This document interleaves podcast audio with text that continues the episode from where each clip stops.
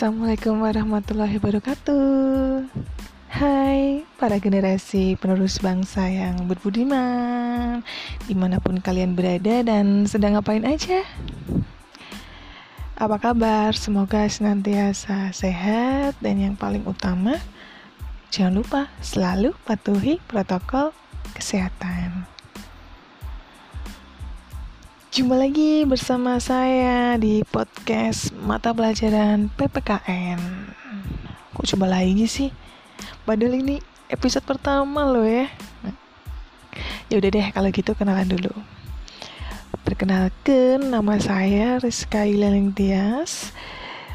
Saya mengampu mata pelajaran PPKN di SMA Negeri 1 Tayo. Saya mengampu di kelas 10 dan kelas 11 ada di 10 IPS 4 10 IPS 3 kemudian di 11 nya itu ada 11 IPS 1 sampai 4 ditambah 11 MIPA 5, 6, dan 7 saya mengajar di kelas itu kemudian hobi saya apa? hobi saya itu sukanya apa ya? sukanya ngerjain murid-muridnya kok bisa sih sukanya ngerjain murid-muridnya? Iya soalnya saya suka ngasih tugas. Tapi tenang tugasnya itu nggak memberatkan kok. Kok bisa tugas gak memberatkan? Nah nggak berat kalau misalnya kalian ngerjainnya dengan senang hati ya? Nggak terpaksa ikhlas ya kan? Nah kelas bakti bina bangsa berbudi bawa laksana. Salam pramuka. Sampai pramuka PPKN ya nggak apa-apa intermezzo kan? Nah, supaya apa? Supaya ya pembelajarannya santai podcastnya santai kayak dengerin orang lagi ngobrol biasa di radio gitu ya. Biar santai enak. Kemudian kalau enak tuh materinya lebih gampang nyantol. Daripada kalau saya bicaranya serius kayak orang baca buku gitu teks nah, nah, nah, nah, nah, nah, kayak gitu. Kalian pasti ditinggal bobo ya tidur. Apalagi di rumah tuh kalau dengerin kayak gini berarti sambil rebahan. Nanti tiba-tiba di situ ada pulau tuh ya. Pulau besar. Nah kita kembali lagi ke topik podcast. Topik podcast kali ini saya akan menjelaskan tentang materi di kelas 11 ya. Bisa untuk 11 IPA atau IPS ini sama aja materinya. Karena PPKN itu universal ya maupun kalian berada di MA madrasah mau kalian sekolah di SMA mau kalian sekolah di SMK materinya sama ya. Kelas 11 kalau kalian kelas 11 di SMA kelas 11 di SMK kelas 11 di MA itu materinya juga sama. Yang pertama itu tentang apa ya Nah, yang pertama itu materinya akan membahas tentang hak asasi manusia. Nah, jadi di podcast kali ini akan saya jelaskan tentang seputar hak asasi manusia itu apa ya kan? Mulai dari sejarahnya kemudian pengertiannya kemudian kasus-kasusnya kemudian oh, cara menanggulanginya dan lain sebagainya. Nah kalau nggak sabar saya lanjut aja langsung ke inti bahasan yaitu yang pertama saya akan membahas tentang konsep hak dan kewajiban asasi manusia. Apa sih yang disebut sebagai asasi manusia atau disingkat HAM itu atau bahasa kerennya bahasa Inggrisnya itu human right ya. Nah, asasi manusia sendiri itu merupakan anugerah, anugerah cah, anugerah yang diberikan diberikan oleh Tuhan yang Maha Esa. Esa ya, bukan Esa ya bacanya ya. Nanti kalau Esa dimarahin sama guru bahasa Indonesia loh ya. Ingat-ingat Esa. Untuk siapa anugerah itu diberikan? Ya, anugerah itu tuh diberikan untuk manusia. Sejak kapan? Nah, sejak manusia itu masih berada di dalam kandungan. Kandungan siapa? Kandungan ibunya masing-masing, Mas, Mbak ya. Dan memiliki sifat yang universal. Universal itu artinya itu tidak mengenal ras nggak mengenal warna kulit mau warna kulitmu putih mau warna kulitmu coklat mau warna kulitmu hitam ya. Kamu tetap punya ham. Nggak mengenal agama baik itu agamamu Kristen agamamu Islam agamamu Buddha agamamu Hindu Konghucu. Kamu tetap punya ham nggak usah khawatir juga nggak memandang suku. Kamu mau suku Batak, suku Jawa, suku Sunda, suku Madura, Baduy dalam, Baduy luar dan lain sebagainya itu mereka semuanya sama pasti punya HAM. Karena sifatnya itu universal berlaku untuk semua orang.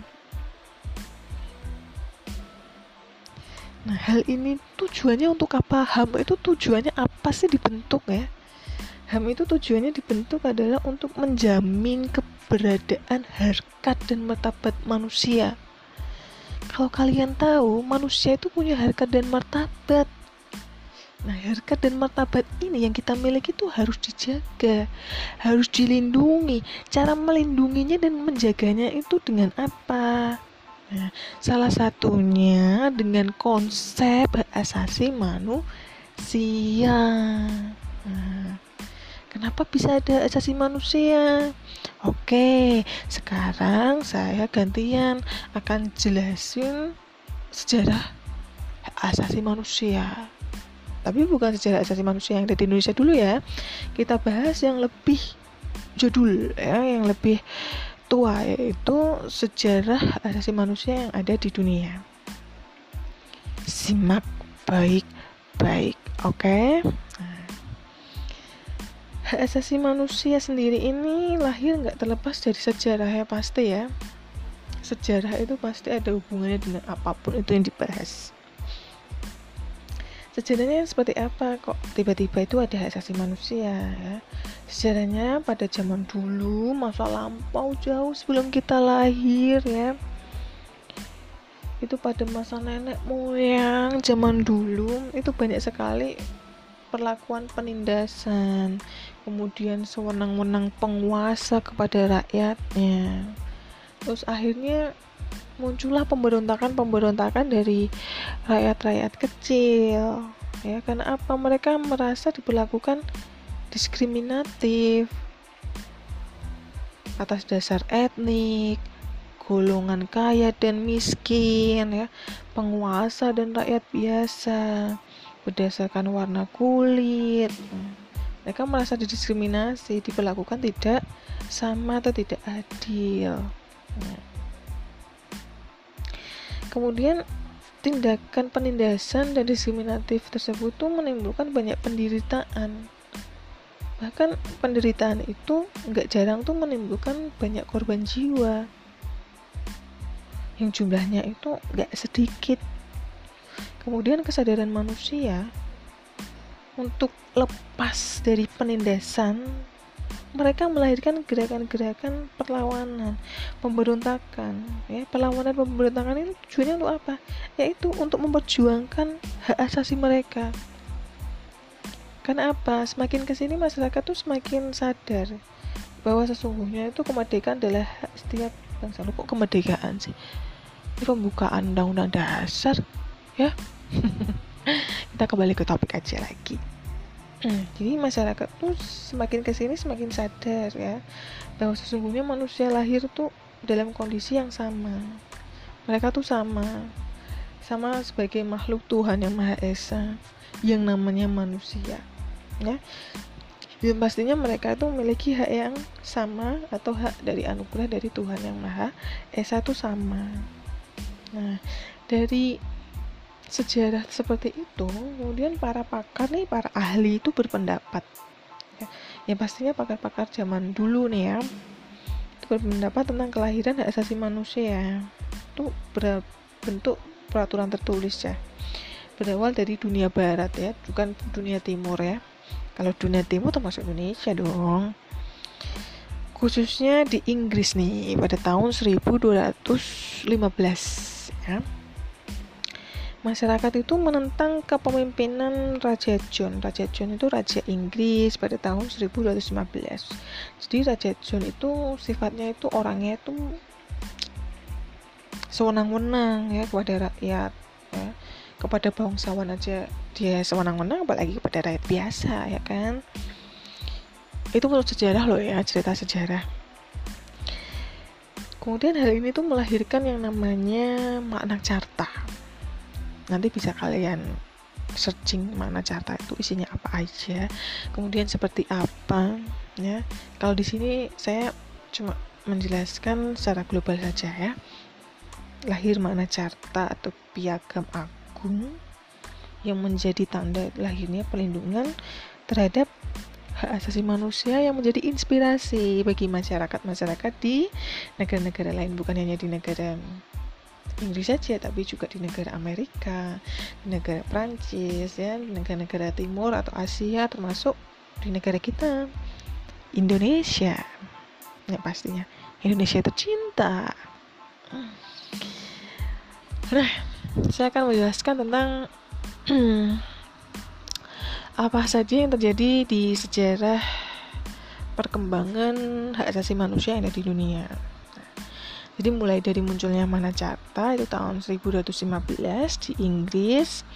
Kemudian disusul, kemudian ada yang namanya Petition of Right itu pada masa pemerintahan Charles I itu juga di Inggris.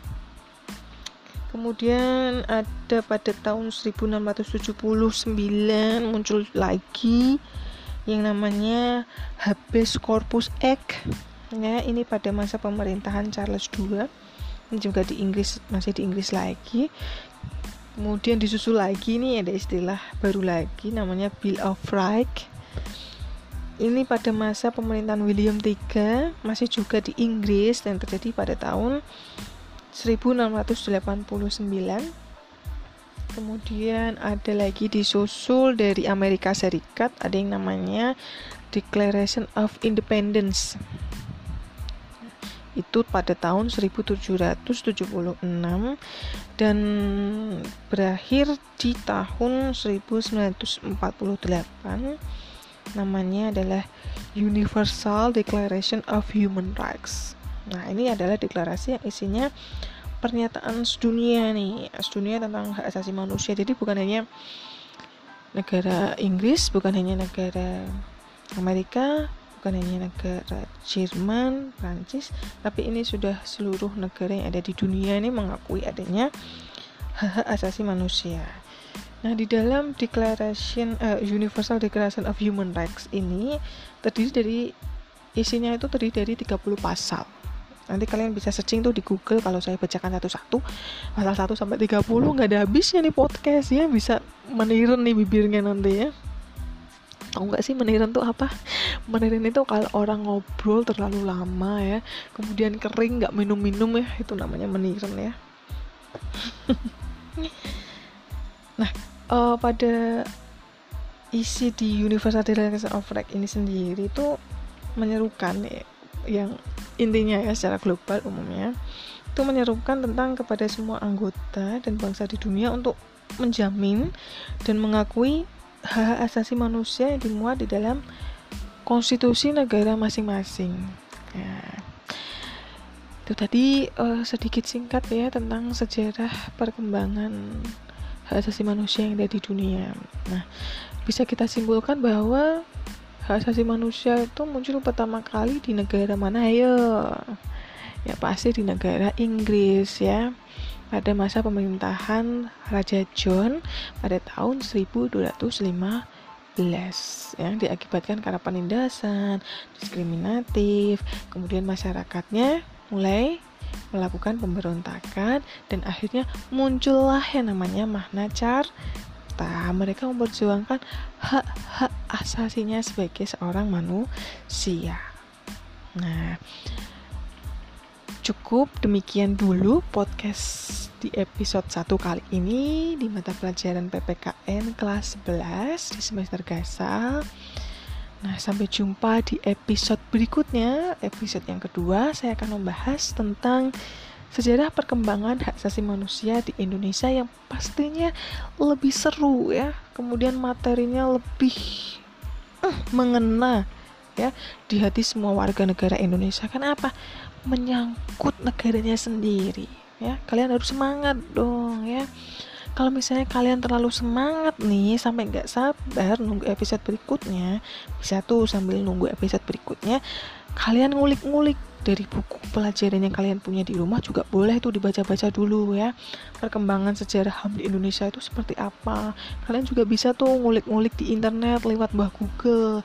Tapi harus pada website-website yang dapat dipertanggungjawabkan fakta dan kebenarannya. Nah boleh nih saran nih untuk kalian nih ya para peserta didik nih biasanya kalau kalian kesulitan belajar di rumah nggak karena nggak ketemu langsung sama bapak ibu guru ya kemudian kalian mau cari materi tambahan dari uh, internet ya pesan saya nih tolong cari materi-materi yang betul-betul dari website atau link yang bisa dipertanggungjawabkan. Karena apa? Tidak semua website atau link yang kalian kunjungi ya itu adalah isinya bisa dipertanggungjawabkan. Bisa jadi isinya itu mereka asal bikin website ya kan? Kemudian mereka asal bikin judul tapi isinya nggak berbobot ya. Kemudian isinya tentang hoax. Nah saran aja. Biasanya website apa aja sih bu yang bisa dipercaya ya kan kemudian bisa dipertanggungjawabkan kebenarannya. Ini biasanya pertama nih yang umum nih universal Wikipedia. Wikipedia itu ya, insya Allah dia bisa dipertanggungjawab ya dipertanggungjawabkan kebenarannya ya. Kemudian yang kedua kalau kalian mau cari tahu tentang pengertian-pengertian sebuah kata bisa melalui KBBI online. Kemudian ini yang paling terpercaya lagi nih ya jurnal-jurnal online. Kenapa paling terpercaya? Karena jurnal-jurnal online yang diterbitkan oleh universitas-universitas yang ada di Indonesia itu melalui penelitian-penelitian atau pendapat-pendapat ilmiah yang bisa dipertanggungjawabkan kebenarannya ya jadi nggak perlu takut kalau kalian mau cari materi dari jurnal Kemudian bisa juga nih kalau mata pelajaran PPKN biasanya berhubungan dengan hak asasi manusia, kemudian tentang warga negara, kalian bisa cari tahu di undang-undang yang mengatur. Nah, undang-undang di Indonesia tuh banyak sekali jumlahnya. Setiap tahun saja bisa paling mengeluarkan paling sedikitnya 5 sampai 10 ya itu paling sedikit ya undang-undang jadi kalian bisa searching di situ. Misalnya tentang hak asasi manusia. Bisa searching di situ Undang-Undang Nomor 39 Tahun 1999 misalnya pengertian hak asasi manusia menurut undang-undang di Indonesia itu apa? Nah kalian bisa cari di situ. Nah bisa diakses melalui laman Kemenkumham ya websitenya Kemenkumham. Di sana banyak sekali sudah diarsipkan eh, undang-undang uh, yang pertama sampai undang-undang yang terakhir di tahun ini itu saran dari saya. Dan mungkin saya akhiri ya podcast kali ini. Sampai jumpa di episode berikutnya. Semoga podcast hari ini bermanfaat ya. Kalian senang mendengarkannya ya. Kemudian bisa hmm, menambah pengetahuan dan wawasan. Dan semoga berkah ilmunya. Kalau misalnya ada info yang bisa dibagikan kepada sesama bisa kalian share ya.